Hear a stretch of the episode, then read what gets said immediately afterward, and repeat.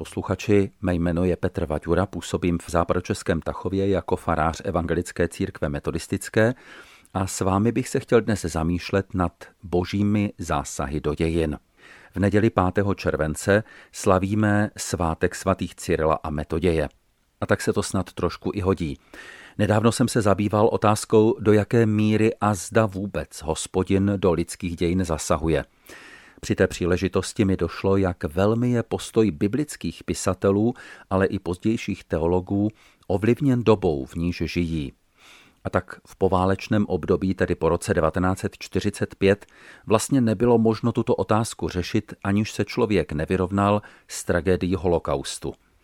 Kde byl Bůh, když v Treblince ukrajinští pomahači nacistických vrahů házeli živé děti v takzvaném lazaretu přímo do hořícího ohně?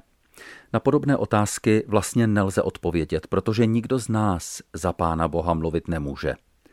V Bibli nenacházíme analogickou situaci, kdyby boží lid byl vražděn bez jakéhokoliv důvodu jen proto, že prostě jsou to židé. Kniha Ester líčí, jak se k takové genocidě schyluje, ale nakonec k ní nedojde.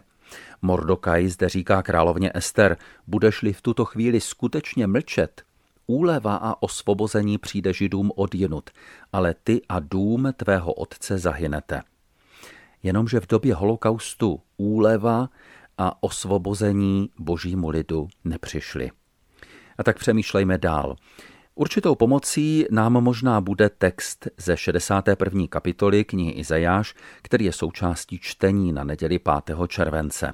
Izajáš, a budeme autorovi tohoto textu tak říkat, jej psal v době, kdy se jučtí přesídlenci ještě nacházeli v babylonském, anebo přesněji perském exilu. Prorok zhodnotil příčiny národní katastrofy, kterou byla invaze novobabylonské říše, dobytí Jeruzaléma, vypálení a zboření chrámu a přesídlení části obyvatel do Mezopotámie. Podle něj byla příčinou této tragédie nevěra judejců, jejich odpadnutí od Boha, uctívání model, nedodržování příkazů Tóry a také sociální nerovnost a sobectví.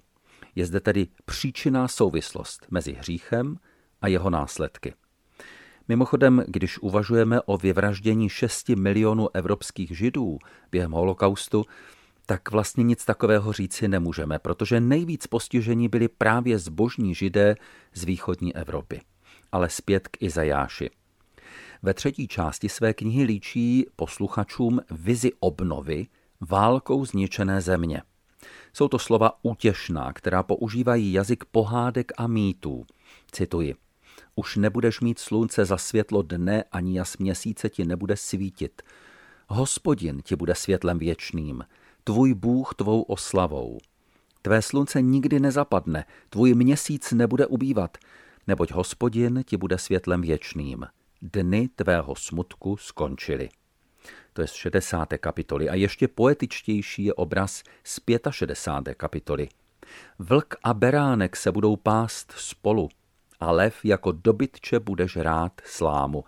Hadu však bude potravou prach. Nikdo už nebude páchat zlo a šířit zkázu na celé mé svaté hoře, pravý hospodin. Pisatel těchto slov chtěl své současníky motivovat a povzbudit k tomu, aby se vrátili do Judska a začali budovat Jeruzalém a aby znovu uvěřili projektu božího lidu, o který se Bůh stará. Současně ovšem ten pisatel také viděl realitu. Viděl opětovné odpadávání od hospodina, formalismus v plnění příkazů Tóry. Viděl opět nové modlářství, a také sobecké jednání lidí. A tak nabízí dvojí řešení tohoto napětí mezi zaslíbeným ideálem, které byl vlastně účastníkem.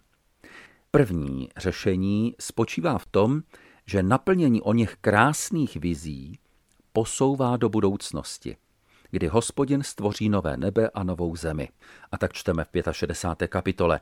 Hle, já stvořím nová nebesa a novou zemi, Věci minulé nebudou připomínány, nevstoupí na mysl. Veselte se a jásejte stále a stále nad tím, co stvořím. Hle, já stvořím Jeruzalém k jásotu a jeho lid k veselí. I já budu nad Jeruzalémem jásat a veselit se ze svého lidu. a tak dále a tak dále. Tohle proroctví vrcholí obrazem harmonie mezi vlkem a beránkem, který jsme již četli. To je tedy první úhybný manévr z neveselé reality. Přesun ideálního uspořádání do budoucnosti. Vytvoření jakési utopie, k níž se stále blížíme, ale pravděpodobně ji nikdy nezakusíme. Druhé Izajášovo řešení toho napětí mezi zaslíbeným ideálem a žitou realitou se ukázalo být nosnější. Izajáš vytvořil postavu jakéhosi hospodinova splnomocněnce, který boží vůli na zemi uskuteční. Jeho úkol je dvojí. Ve 63. kapitole je představen jako soudce a bojovník, který zlikviduje každého, kdo se staví do cesty boží vůli. Připomenu jen nejpůsobivější obraz. Kdo je ten v úboru velebném, hrdě kráčející ve své velké síle? Já, který právem vyhlašuji, že na vítězství stačím. Proč je tvůj úbor krvavě zbarven a tvé roucho jak toho, jenž v lisu šlape? Sám jsem šlapal v lisovací kádi a nikdo z národů se mnou nebyl. Rozhněván jsem po nich šlapal, rozšlapal jsem je ve svém rozhoščení a šťáva z nich mi roucho postříkala. Poskvrnil jsem si celý oděv. Tak to je text z 63. kapitoly Izajáše. To je rub tohoto hospodinova splnomocněnce. Jak jsem říkal, válečník, ale možná spíš soudce nebo kat. Líc ukazuje ovšem někoho jiného. Je opět vyslán Bohem, je jim dokonce pomazán, ovšem s úkolem úplně odlišným. A jsme u textu, který je součástí čtení na neděli 5. července. Duch panovníka hospodina je nade mnou. Hospodin mě pomazal k tomu, abych nesl radostnou zvěst pokorným. Poslal mě obvázat rány skroušených srdcem, vyhlásit zajatcům svobodu a vězňům propuštění, vyhlásit léto hospodinovi přízně, den pomsty našeho Boha, potěšit všechny truchlící na Sionu, dát jí místo popela na hlavu čelenku, olej veselý místo truchlení, závoj chvály místo ducha beznaděje. Izajáš představuje kohosi, kdo jako boží pomazaný pozvedne všechny, jimž se život zhroutil, anebo kdo byli poměry zdecimováni. Jenomže když se podíváme do 6. 5. století před Kristem, tak vidíme, že nikdo takový do Judska nepřišel. Dějiny šly dál, Jeruzalém sice byl obnoven, obnovil se chrám, a přestože Judsko ve starověku už nezískalo politickou suverenitu, židovský národ přežil a je zde dosud. A od roku 1948 je tu i se svým státem. Celá tahle pasáž o Izajášově pokusu vysvětlit boží vstup do dějin Judska by tedy zůstala vlastně nenaplněná, kdyby si ji nepovšiml evangelista Lukáš. A ten se rozhodl, že svým současníkům někdy kolem roku 80 našeho letopočtu představí Ježíše Nazareckého jako božího syna. Lukáš pravděpodobně nebyl spokojen s Markovým evangeliem ani s dalšími prameny, které v jeho době o Ježíši existovaly. Podle něj nepředstavili Ježíše teologicky správně a neukázali ani hlavní boží záměr, který byl Ježíšovou misí uskutečněn. Pro nás je zajímavé, jak Lukáš Ježíše viděl. Poznáváme to z toho, že mu vložil do úst právě ta slova, která jsme před chvílí četli z Izajáše, z 61. kapitoly. A vložil mu tato slova do úst ve chvíli, kdy jej nechal kázat jeho první kázání v nazarecké synagoze. Ježíš otevřel knihu Izajáš a četl. Duch hospodinův je nade mnou. Proto mne pomazal, abych přinesl chudým radostnou zvěst, poslal mne, abych uzdravil ty, kdo mají zraněné srdce, abych vyhlásil zajatcům propuštění a slepým navrácení zraku, abych propustil zdeptané na svobodu, abych vyhlásil léto milosti hospodinovi. Tolik Lukáš ve čtvrté kapitole. My to slovo známe, i když překlady významy některých slov pozměnili. Lukášův Ježíš vypustil z toho seznamu úkolů den pomsty našeho Boha. Lukášův Ježíš nepřišel proto, aby uskutečnil pomstu a soud. A potom řekl svým posluchačům, dnes se splnilo toto písmo, které jste právě slyšeli.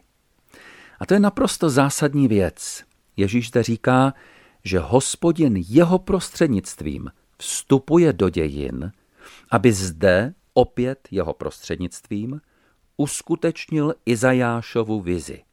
Lukášův Ježíš se, jak už jsem řekl, nehlásí k roli soudce a kata, ale hlásí se k té roli zachránce, toho, který chce uskutečnit boží milosedenství a projevit boží lásku. V této linii potom Lukáš ukazuje Ježíše jako toho uzdravujícího, soucitného, sklánějícího se i k celníkům a hříšným ženám. Tento Ježíš Lukášova evangelia křísí syna najmské vdovy i dceru Jajrovu a uzdravuje posedlého v Geraze. Vypráví podobenství o milosedném samařanu, o ztracené ovci, o ztraceném penízi, o marnotratném synu, kterého otec přijímá. Oslovuje arcilotra Zachea a ještě na kříži se modlí za své vrahy slovy Otče, odpustím, vždyť nevědí, co činí. A tento Lukášův Ježíš, pozvedající, odpouštějící, empatický a milosedný, po svém na nebe vstoupení zmocňuje ke stejné misi své učedníky.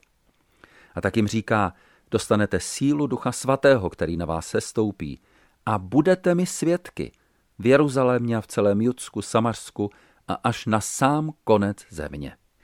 A my sledujeme dějiny, v nichž hospodin sice nezasahuje, kde neplatí kauzalita, za dobrý život odměna a pokoj, za zlý život trest a válka? Dějiny, které jsou plné křivt, násilí, podrazů, rasismu, otroctví a genocid?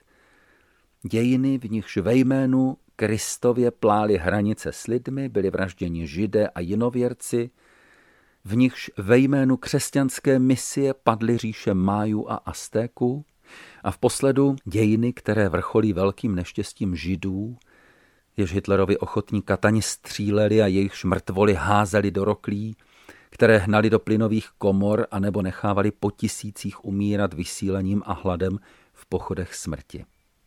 A ptáme se, a kde je Bůh? Kde byl Bůh? Proč nezasáhl? A nenacházíme odpovědi. Ale současně víme jedno, že zde byli ti, které hospodinův duch pomazal a oni pomáhali, zachraňovali, ujímali se ohrožených, protože se cítili k tomu být Kristem vysláni.